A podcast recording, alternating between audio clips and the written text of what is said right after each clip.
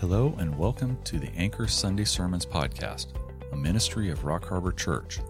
We want to help guide and grow you in your walk with the Lord by providing an in depth study of God's Word with our Sunday sermons here in this podcast.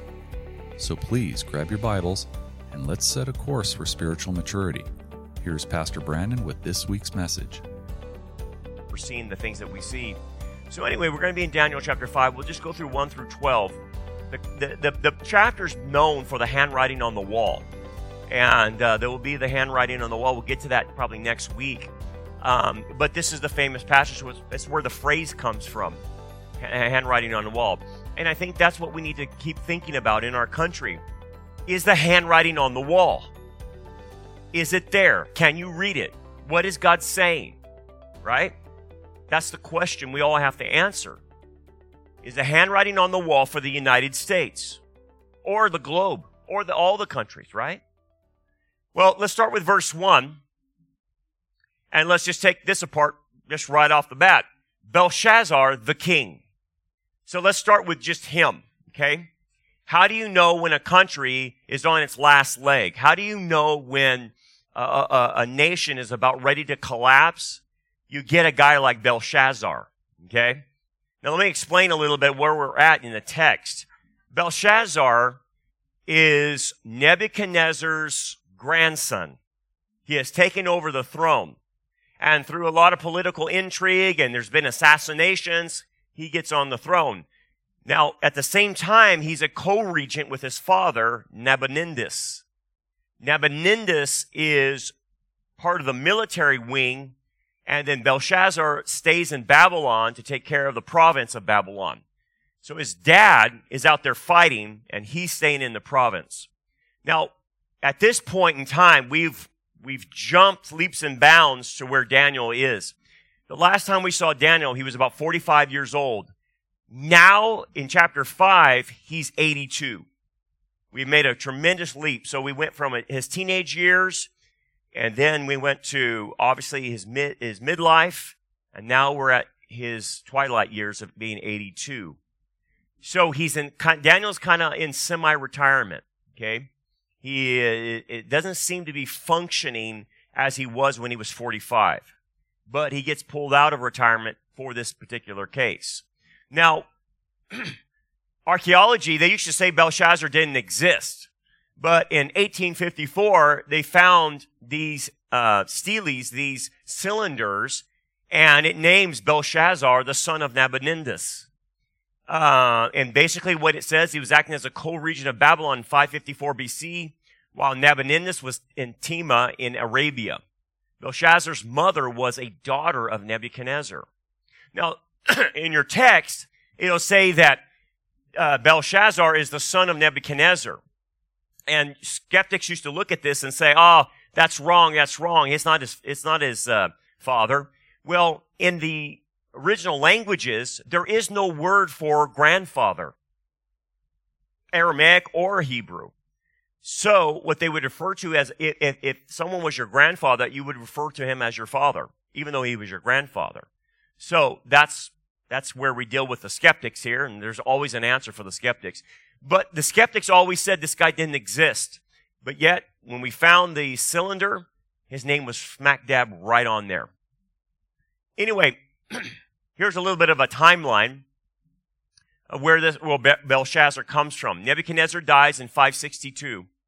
Uh, he is taken over by Neb- his son, evil Merodach. I don't know where he gets the word evil, but I guess they named him evil because he was evil. And then he, evil Merodach is murdered by ne- if I can pronounce that right. Neriglissar becomes king, reigns about four years. Uh, Labashai Marduk takes over when his father dies, reigns about two months, and Nabonidus assassinates them. And we believe that Belshazzar was involved in the assassination of Labashai Marduk. So anyway, Belshazzar is a bad dude, okay? He's kind of on the level of the Clintons, if that, if that you can relate. There's a lot of dead bodies, okay, coming from this guy, right? Uh, in the wake. And, and so he's a bad dude, Belshazzar. Anyway, the first thing you have to understand why a nation dies is because there will be ungodly leadership in every sector of society. Now, this is what's happening in Babylon. You go from a believing individual like Nebuchadnezzar that came to faith in Jesus, or really Yahweh at that time. He's saved. And within the next generation that takes over, they're just the most ungodly people you can ma- imagine. And then it goes worse and worse. So when, when one of the signs that Babylon is going to be finished is that it has so corrupt leadership. Their leadership is so corrupt, it won't last. It just, the, the nation won't stand. There's too many lies. There's too many backdoor deals. There's too many things going on. And you can't survive as a nation when you have this. And that's what's happening in Babylon. and he's put his, all his guys in charge and he's got his team involved and they're all corrupt. When you look at the United States and you look at the leadership of our country in every sector, it is corrupt. Even in the churches.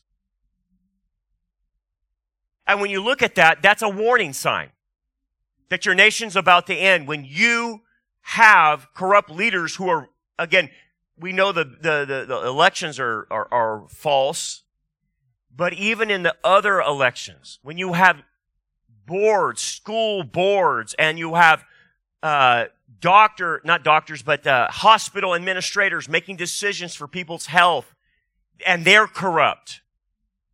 And you, you go to the media and you go to Hollywood and you go to politics and education, all of it. You look at the leadership, it's all corrupt. When you see that, that is a warning flag from God. Your country's not going to last. Look what he says to Israel. When they got so messed up, I want you to see the kind of leaders that God gave Israel when they were getting ready to be judged by the Assyrians. I will give children to be their princes, and babes shall rule over them. Is that the kind of leaders we have right now? children running our country, children running our schools, children running the, the, the CNN and uh, MSNBC and all the media. We have children, don't we? That's a sign, guys. That's a sign that you've been turned over as a country. The people will be oppressed. Yeah, are we oppressed? We're starting to be. How so? Money wise. Inflation, gas prices, food prices, and they won't stop it. They know how to stop it, but they won't. Everyone by another, everyone by his neighbor. The child be insolent toward the elder and the base towards the honorable.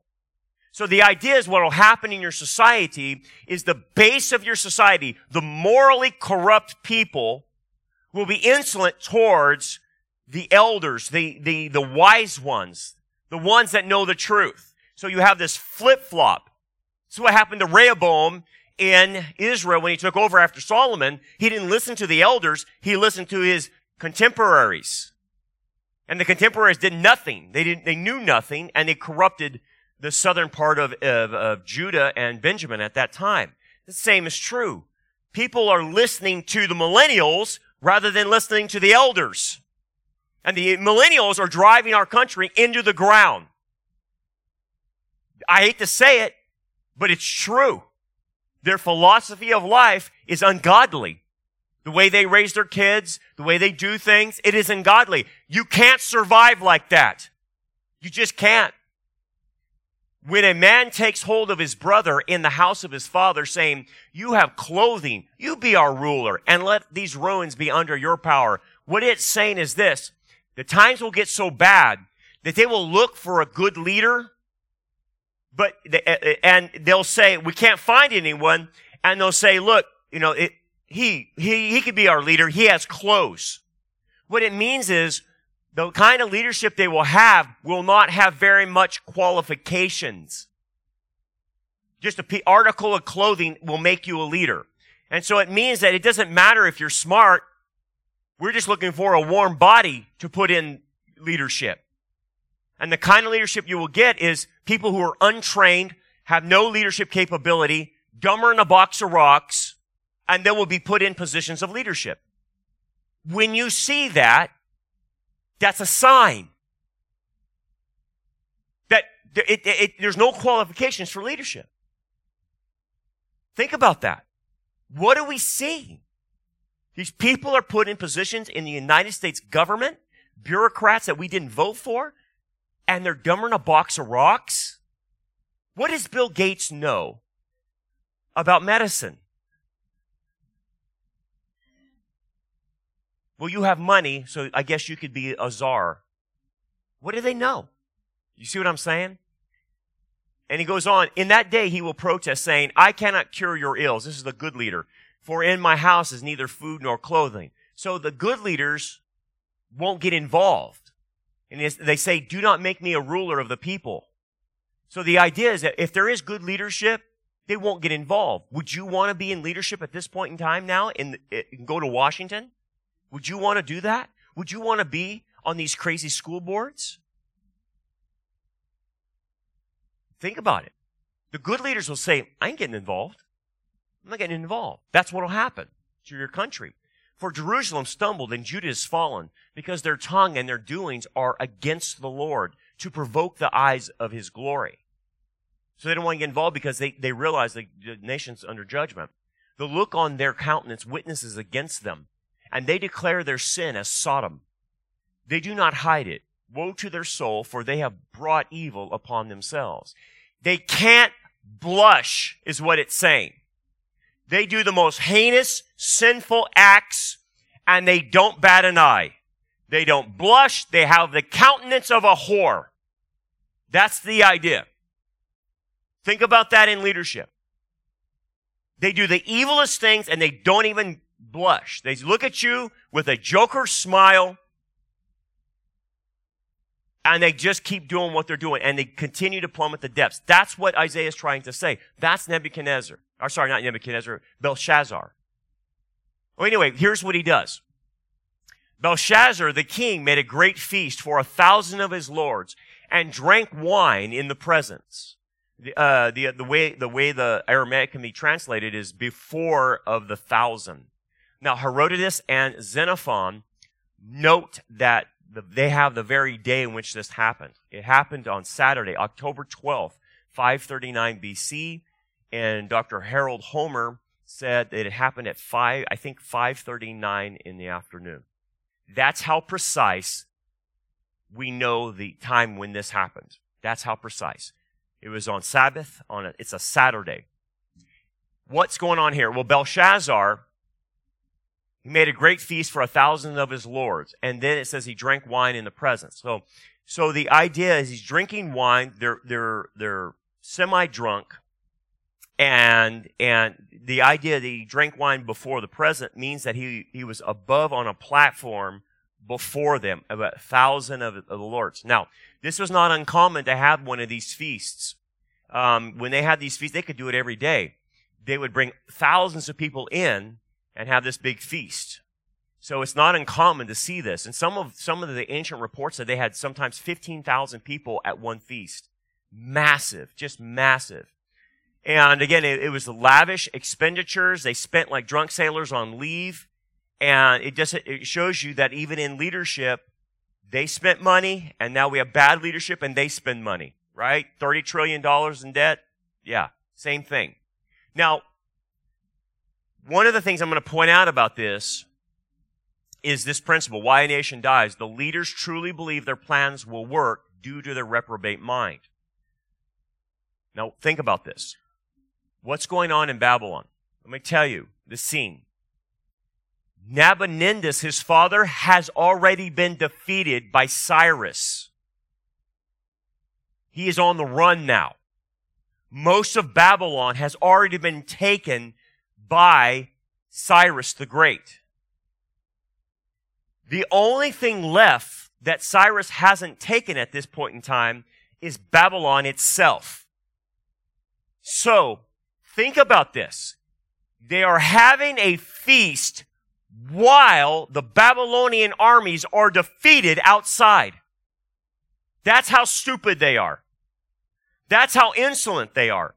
They don't understand the reality of when they're uh, and what they're at. And so he's having a feast. Now this feast is for a purpose.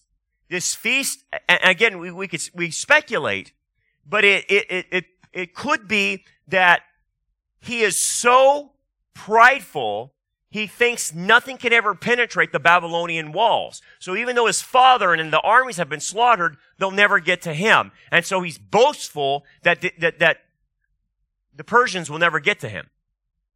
Or that he's also doing this for, to show that no, now my father is dead or captured, so now I am the king, and he's celebrating that. I mean, this is how crazy they think, right? Who throws a party when you're being slaughtered. He does. Because they think their plans are going to work. He thinks the gods of the Babylonians will save him. And he does that to honor the gods of Babylon. To say, no, they'll save me. I'm secure. Nothing will happen. Again, it goes back to this. He doesn't believe it's going to happen. He believes his plans will work in the face of reality. And that's what happens when you have leaders like that.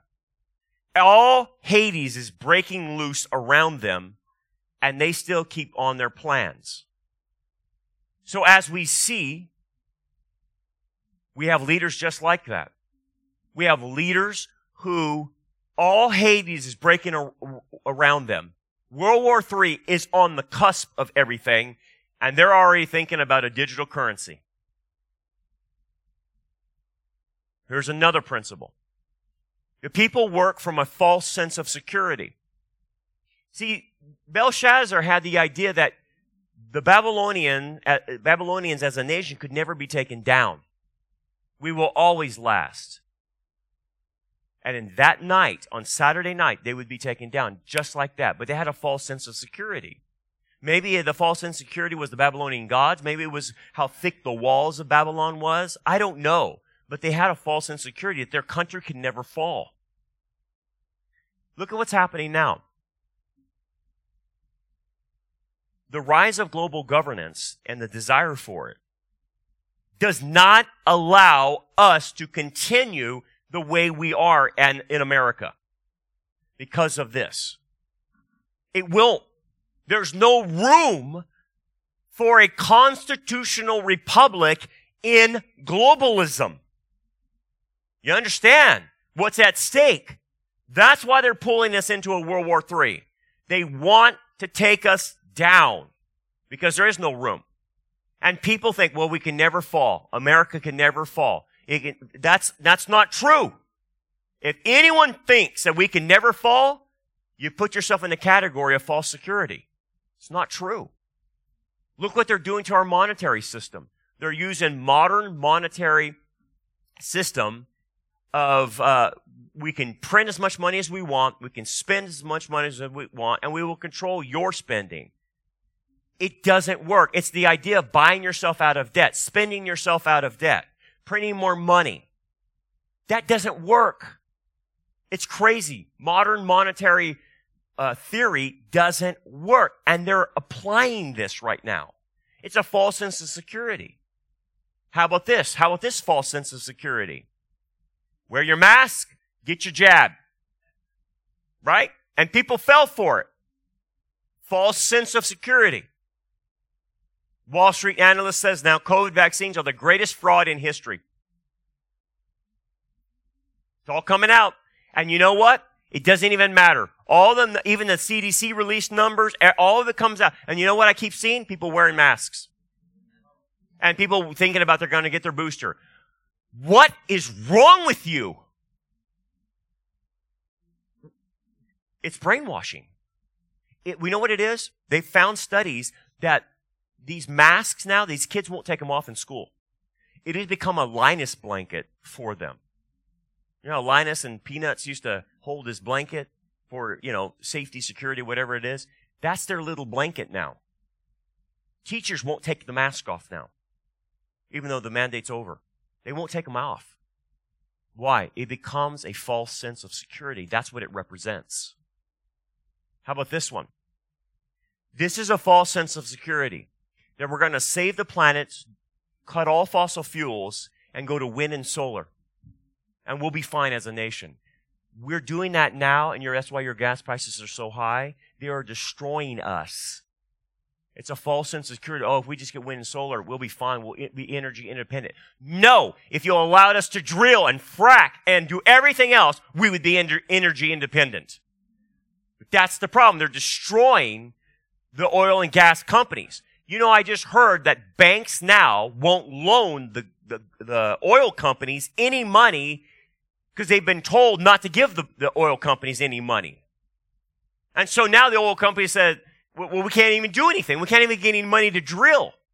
They're being cornered at every po- point. Again, false sense of security. Oh, we're just going to go to wind and solar. It doesn't work. It doesn't work. So watch this. While he tasted the wine, Belshazzar gave the command to bring the gold and silver vessels which his father, Nebuchadnezzar, that's his grandfather, had taken from the temple, the Jewish temple, which had been in Jerusalem, that the king and his lords, his wives and his concubines might drink from them. Oh, my land. Oh, my land. You're, you're going for the jugular, aren't you? Again, this is how evil it is. He goes for the jugular. He's going to drink out of the utensils that come from the Jewish temple. That's blasphemy. That's sacrilege. And he's doing it on purpose. Now he could have chosen any of the other pagan gods out there of conquered people that the Babylonians had conquered. But he doesn't. He chooses the Hebrew God. He does this to the God of the Bible. Don't think this is an accident. It is intentional. He is sending a message. Now, just some, some archaeology so you can see what's going on here. Today, if you go there, this is where uh, ancient Babylon, parts of ancient Babylon are, the main city. The, and you can see this, it's the Ishtar gates there. Saddam Hussein built one of his palaces right there next to it. You have a U.S. military base there. And then you have the throne room there. And this is where Babylon was at. It was obviously more expansive and Babylon actually sat on top of the river. Uh, the river actually would flow through the city of Babylon. Anyway, they, uh, Saddam Hussein started building the walls up from this area. And what we have is we, ha- we know the throne room in which this event happened. It's right there. Now the walls were built by, by Saddam Hussein, but the location is exact. That's where this feast was happening. If you go in, this is what the inside of the, the feast room looks like, where Belshazzar had this. Now, Again, this was built up by, by uh, Saddam Hussein, but what they found archaeologically, that platform, when it says that he ate a feast before his people, it's the idea that he was above them on a platform. There's the platform. That's the platform Belshazzar was on. And everyone in that room was seated there, seated there before it as he sat above them. Now, this is very interesting. What they have found archaeologically is those walls, the, the, the, original walls, not the Nebuchadnezzar walls, the original walls were whitewashed with a white plaster. So that when writing appeared on the wall, it contrasted with the white plaster that was there, and everybody in the, the whole uh, area could have seen the writing on the wall. But it's, it's amazing how archaeologically it verifies everything the Bible says. And there's tourists, you can go there today if you ever get over there and there's the platform with Belshazzar sat on. And probably more than likely behind him is where the handwriting on the wall occurred. Amazing, isn't it? Every time they turn a spade of archaeology, of archaeological research, it verifies the Bible.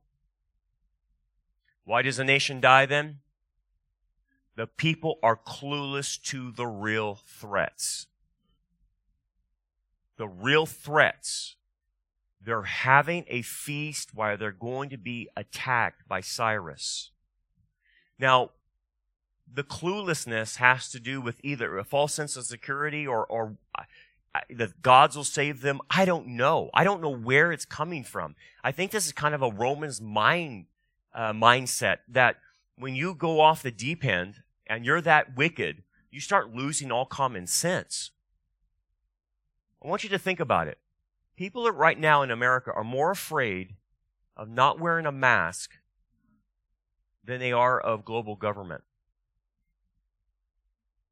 I listen sometimes to the radio, the talking heads, and um, I, I, was shocked about this. I, I, this was this is what I was listening. I was ta- I was talking to somebody about this. Maybe Keith. Maybe I was listening to a Glenn Beck interview Dave Ramsey. Dave Ramsey is this Christian guru in economics and stuff, and uh, yada yada yada. You probably know about Dave Ramsey, but he's a Christian.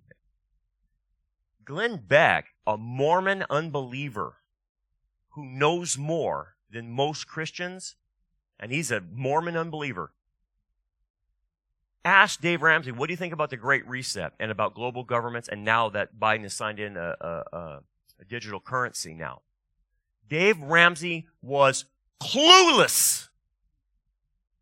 Absolutely clueless about what was going on.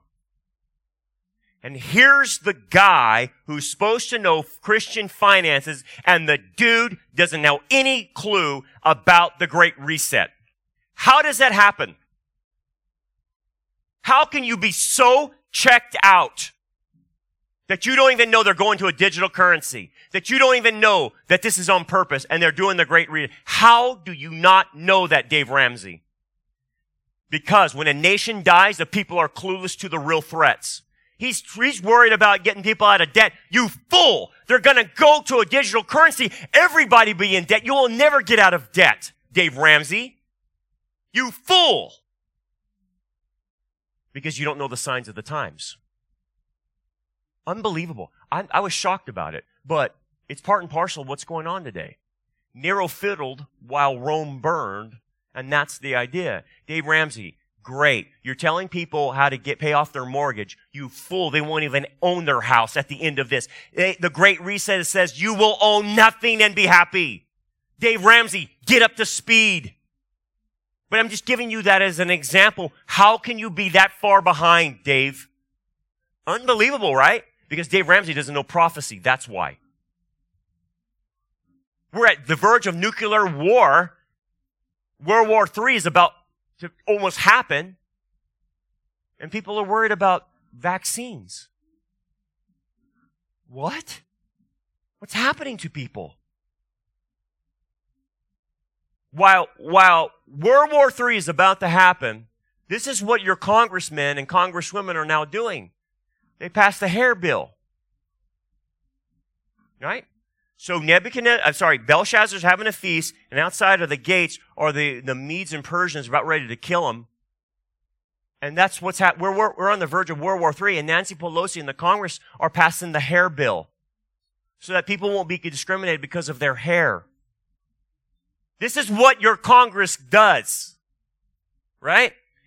So it, the idea is if you have purple or green hair or cornrows or uh, whatever uh, afro, they named that, all that stuff that you won't be discriminated. They can't they can't deny you if your your hair is purple or green if you want to apply for a job. That's that's what your that's what the, the Rome Rome is burning and they're fiddling. You got all this happening, inflation, gas prices skyrocketing, food prices skyrocketing. What are they doing? Passing a hair bill. Passing a hair bill. Unbelievable. At the same time that all this is going on, the Iran nuclear deal, what we found out this week, allows for Russia to build nuclear power plants in Iran. And we're brokering the deal. We're working with Iran to allow this. Moscow is brokering the deal, which allows them to build Russian nuclear power plants in Iran. Isn't that crazy? And we're, we're, we're supposed to be opposing Russia, and yet we're helping them out in Iran. Whose side are we on? Then they brought the gold vessels that had been taken from the temple of the house of God, which had been in Jerusalem. The king and his lords, his wives and his concubines drank from them. You see the sacrilege here? They're, the, the concubines, all these people, ungodly people, are drinking from the temple vessels. They drank wine, and who did they do? What did they do? They praised the gods of gold, silver, bronze, iron, wood, and stone. Six of them. Remember, six is always a symbol of man, and he's less than. Six different gods. They're doing this to other gods, using Yahweh's utensils for the temple. Now, what, what are we talking about? They're not using maybe, the, you know, the candelabra or anything like that. What they're using is the cups they would use in uh, catching the blood from the animal. And you can, see they would have bowls and they would have cups that they would catch the blood and then be able to pour it on the, the Ark of the Covenant uh, with the high priest um, or in the altar. And you can see them today. Uh, even some of the priests today are they're, they're ready for the temple to be built. you see the cup in his hand? That's what they're drinking out of. The cup that would have held the blood of the animals for sacrifice. It's blasphemy. It's sacrilege. So when a nation dies, the principle is this. The people take what is sacred and intentionally profane it. They take what is sacred and they profane it. That's what he did. Now let me ask you this. Are we taking that which is sacred in America and profaning it? Life, babies in the womb, which are sacred, are being slaughtered. Taking that which is sacred and profaning it. Look at this. California legislator introduced abortion tourism bill. Yeah. If your state doesn't allow you to do an abortion, you can come to California. We'll pay your airfare. We'll pay your hotel. We'll pay your food and lodging. And then you can have an abortion here and then go back to your state. We now, this is on the books right now, probably is going to pass, going to introduce abortion tourism for California. Taking that which is sacred, a life, and desecrating it. Look at this. Children are sacred, right? But look what they're doing. They're grooming them. ESPN interrupts coverage of NCAA ba- women's basketball tournament to hold a moment of silence to protest the parental rights uh, in education bill. We're talking about what DeSantis is doing in Florida.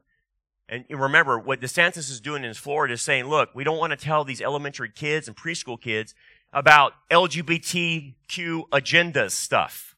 We don't want them questioning their biology. We don't want them to, to look at uh, pornography as little children. And so God bless DeSantis for doing that. But ESPN stops in the middle of a game and has a, a thing of silence in opposition to what DeSantis is doing. Uh, ESPN is nothing but a bunch of groomers then. They're grooming kids. You stopped and have a moment of silence? And then look at this. Grieving mother claimed LA County school pushed transgender treatments on her teenage daughter who ultimately committed suicide. Why did they play with her life? Because they don't, they believe they own your child. That's why. And this is what happens. When they groom these kids, they end up committing suicide eventually. That's how it goes. But they don't care. They take that which is sacred, children, and they profane it teaching, teaching uh, five year olds sexuality. You may not be a boy, you're a girl, or whatever. That, I think the Lord had a word for that, for those types of groomers. It would be better to have a millstone tied around your neck and thrown into the deepest oceans. Disney Pixar answers the call to groom kids on sexuality. After Ron DeSantis, they put back in a clip they had taken out where the new Buzz Lightyear movie, he has a gay kiss. They had originally taken it out, but once they saw Ron DeSantis' uh, bill, they put it back in. So don't go watch Buzz Lightyear. You're going to see him kiss a, another dude in the film. More grooming. Thank you, Disney. How about this? Dying with dignity. You, you know, hey, you know, you don't want to be a drain on society, right? You don't want to be a, a burden to your family. So, you know, we'll just give you a pill and you can kill yourself. You'll slip away and sleep and go away. Save yourself all the money, save your family the burden of paying your medical bills, and we can just wish you a good night, sleep.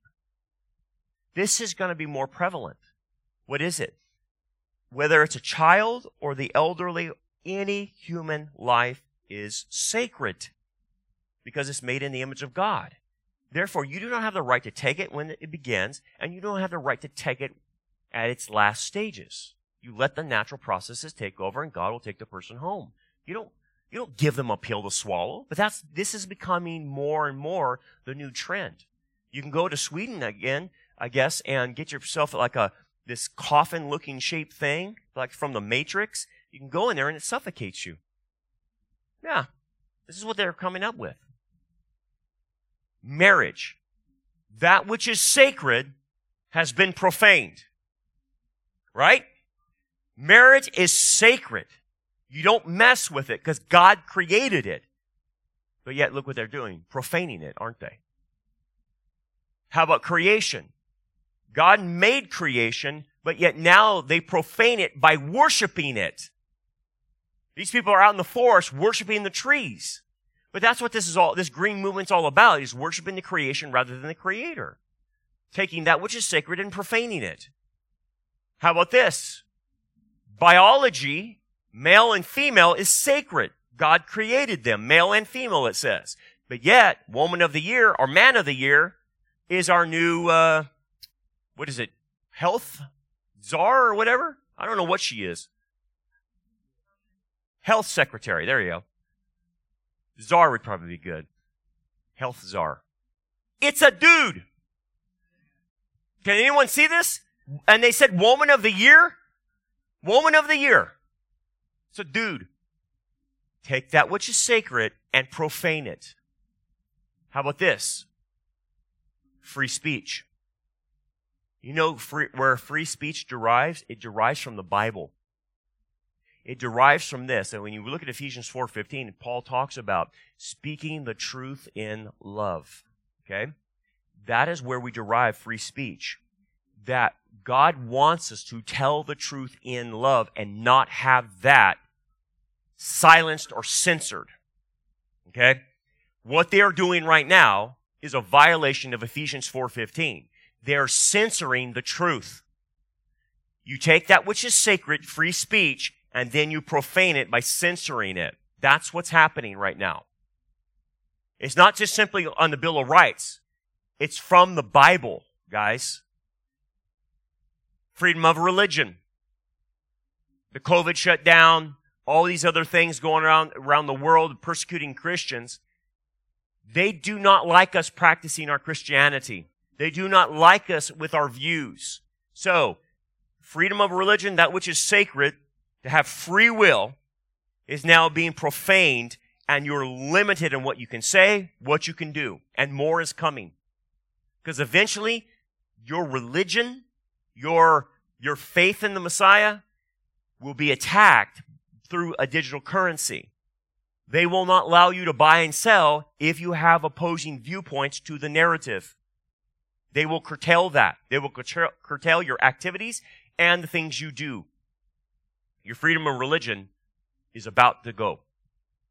How about this? Look at this example. They're censoring the truth, frontline doctors, for Fauci. And Fauci says you need more boosters. We're not over. It's unbelievable, right? How about the economy? You have a free will market economy versus now they're having a planned economy. That's what they're doing. The global digital currency is to set up a global economic system. That's the whole point. So you're going to go from free market to control market. How about this? Biblical lovemaking, which is found in the Song of Solomon, right? It's all outlined there in the Song of Solomon. So you have the sacredness of sexuality being profaned by this world to where sexuality means anything goes, right? It's not just simply a man and a woman that are in, in a, a, a marriage. It's anything and everything. You have taken that which is sacred and profaned it. Again, sacred nationalism. Not, not nationalism like Russia has or, or China or anything like that. But love of country is good. God wants nations. He doesn't want globalism. But they take that which is good, sacred, the nations, as the, God divided the nations, take that which is sacred, profane it to globalism. You see how the pattern is? They've, they've basically profaned, profaned everything that God created. In the same hour, the fingers of a man's hand appeared and wrote opposite the lampstand on the plaster of the wall of the king's palace. And the king saw a part of the hand that wrote. Now, this is fascinating. Now, remember I told you the plaster on the wall what they found in archaeology that that plaster was actually white. They had whitewashed that whole wall behind the platform that I showed you. That's why the handwriting would have been uh, really contrasted, especially in torchlight at that night. Everyone would have seen it right above Belshazzar. Now, what's the deal about this? The significance of the handwriting has a twofold significance. Okay? And this is what I want to point out. First of all, in the ancient world, the cutting off of the right hand symbolized death. Okay? So then when you would go and vanquish people, a lot of times they would cut the person's hand off and bring it back with them to prove that the guy was dead. And so in the ancient world, cutting off the right hand was symbolic of the person is dead. Now, it kind of be the same thing in American Indians where they'd scalp people, right? There was a sign that the person's dead. And the sign was to cut off the right hand and then take that back to prove that the person had been dead. And uh, George Lucas picked up the whole thing. He brought the theme in Star Wars, believe it or not, of cutting off the right hand. It's always a cutting off of the right hand, symbolizing the death of an enemy or death of a, of a foe. So you have that. But notice it's the right hand, which is a symbol for death, but the hand is alive. Did you catch that? It's a right hand, which is a symbol for death, but the hand is writing. It's alive. Usually it would be a dead hand. You catch the symbolism there? Okay. One more thing. When you see this hand that is a message of death, it is writing and alive, it points to a, somebody's hand. Whose hand? Is it an angel's hand? No. What you start seeing throughout scripture is this is the very hand of God writing this down. We saw him in the Old Testament. His hand wrote the Ten Commandments for Moses, right? And then you see the hand here. The other time the hand will appear is in the Gospels. Remember the woman caught in adultery? And what does Jesus do? It says he took his hand and wrote in the sand or wrote in the dirt. Why is he doing that? Because the Pharisees, the religious leaders, had brought a woman caught in adultery. And according to the law, if you're going to stone her, which they asked the Lord to do, that she should be stoned, the problem is you have to have two or three witnesses. Because if you don't have two or three witnesses, then case dismissed. You have no case. So what they did is present a case to him without any witnesses. And the reason he writes in the dirt, people try to figure out what he wrote. It's not important what he wrote. It's, what's important is the hand was writing. In essence, his message back to the Pharisees is, don't try to pull your stunt on me. I'm the one who wrote the law. I'm the one who wrote the Ten Commandments. And you don't have witnesses. Case dismissed. That's what the hand symbolized. I'm the one who wrote it. And so when you put it all together, it's a living hand that, that is a message of death and it's going to come from Yahweh himself who's writing this. Your kingdom is over. That's what the hand represents. Then the king's countenance changed and his thoughts troubled him so that the joints of his hips were loosened and his knees knocked against each other. So he's frightened to death. He doesn't know what to think. The king cried aloud to bring the astrologers, the Chaldeans and the soothsayers, all the occultists, right? The king spoke saying to the wise men of Babylon, Whoever reads this writing tells me its interpretation shall be clothed with purple and have a chain of gold around his neck. Notice what he's offering. Purple and gold. And he shall be third ruler in the kingdom. Now, people, skeptics came, how could he be third ruler? Belshazzar's the king. No, he's not. He's a co-regent. His father is the king. He is a co-regent. So when he says he'll be third ruler, it makes perfect sense. You can't be above his father and him, but you can be under them as the third ruler. Now I know that doesn't sound significant, but it does because so many skeptics say, well, that's the stupidest thing we've ever heard, a third ruler. Not really, when you know the background on this. Nabonidus and Belshazzar are first and second. So he's going to make him third ruler. Notice the garments though. Purple and gold. What city are we in? Babylon. Why is that significant? Because someone's there.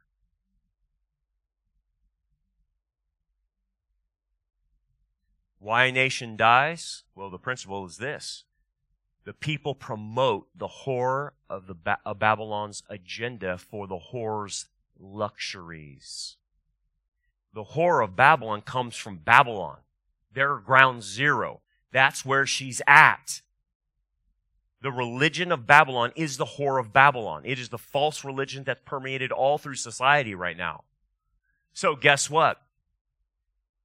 John predicts that this whore of Babylon will revive and be part of the whole global system that this global government will usher in. You're already seeing it now. Equity, diversity, inclusion, environmental, social justice, governance.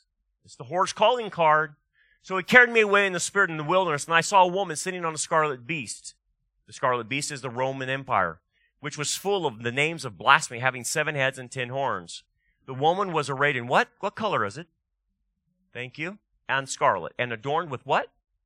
Gold and precious stones and pearls, having in her hand a golden cup full of the abominations and filthiness of her fornication. And on her forehead a name was written, Mystery Babylon the Great, the mother of harlots. She is the one who produces all the false religions and of the abominations of the earth. She is at the heart of all false religions.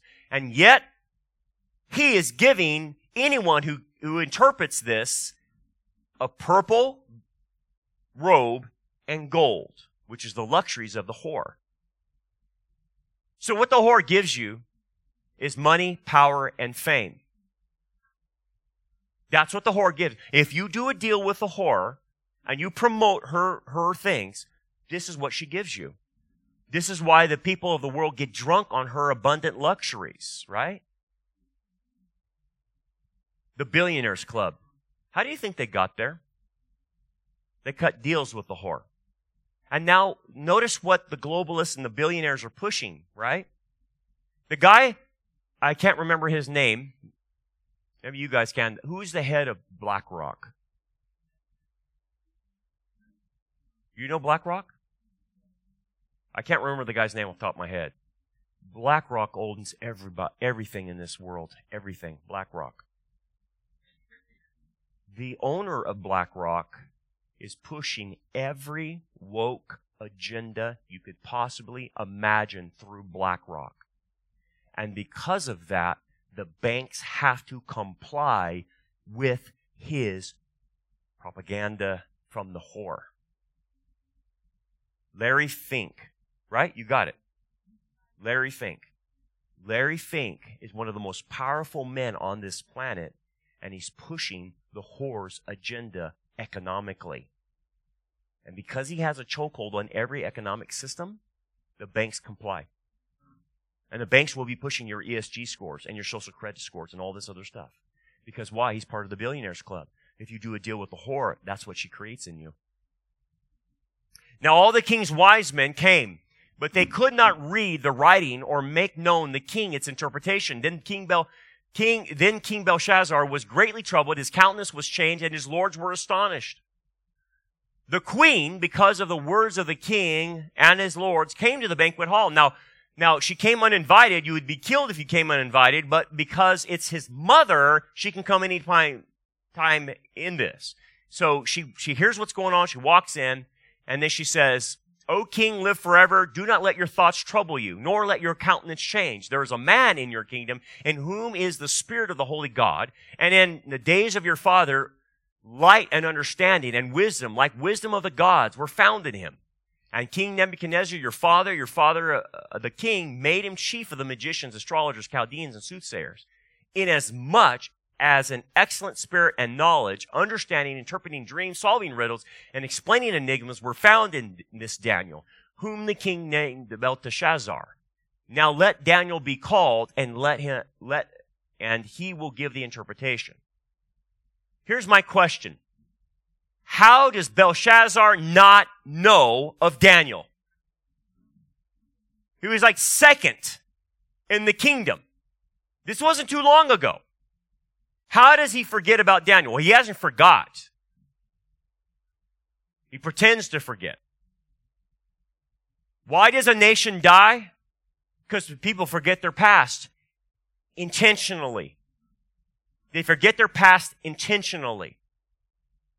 What do you think the curriculum in the schools and the colleges and universities have all been about? Intentionally changing our history so these younger generations don't have a clue what's going on and see America as bad. It's on purpose that people intentionally forget. It's not taught.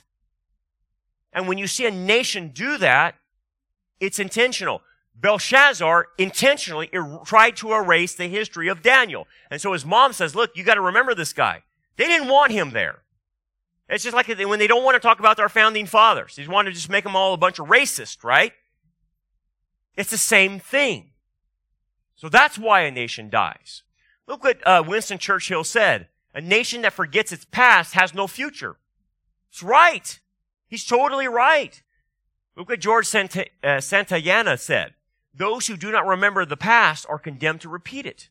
He's right. That's what's happening right now. America has intentionally forgotten their past. Now let me ask you this.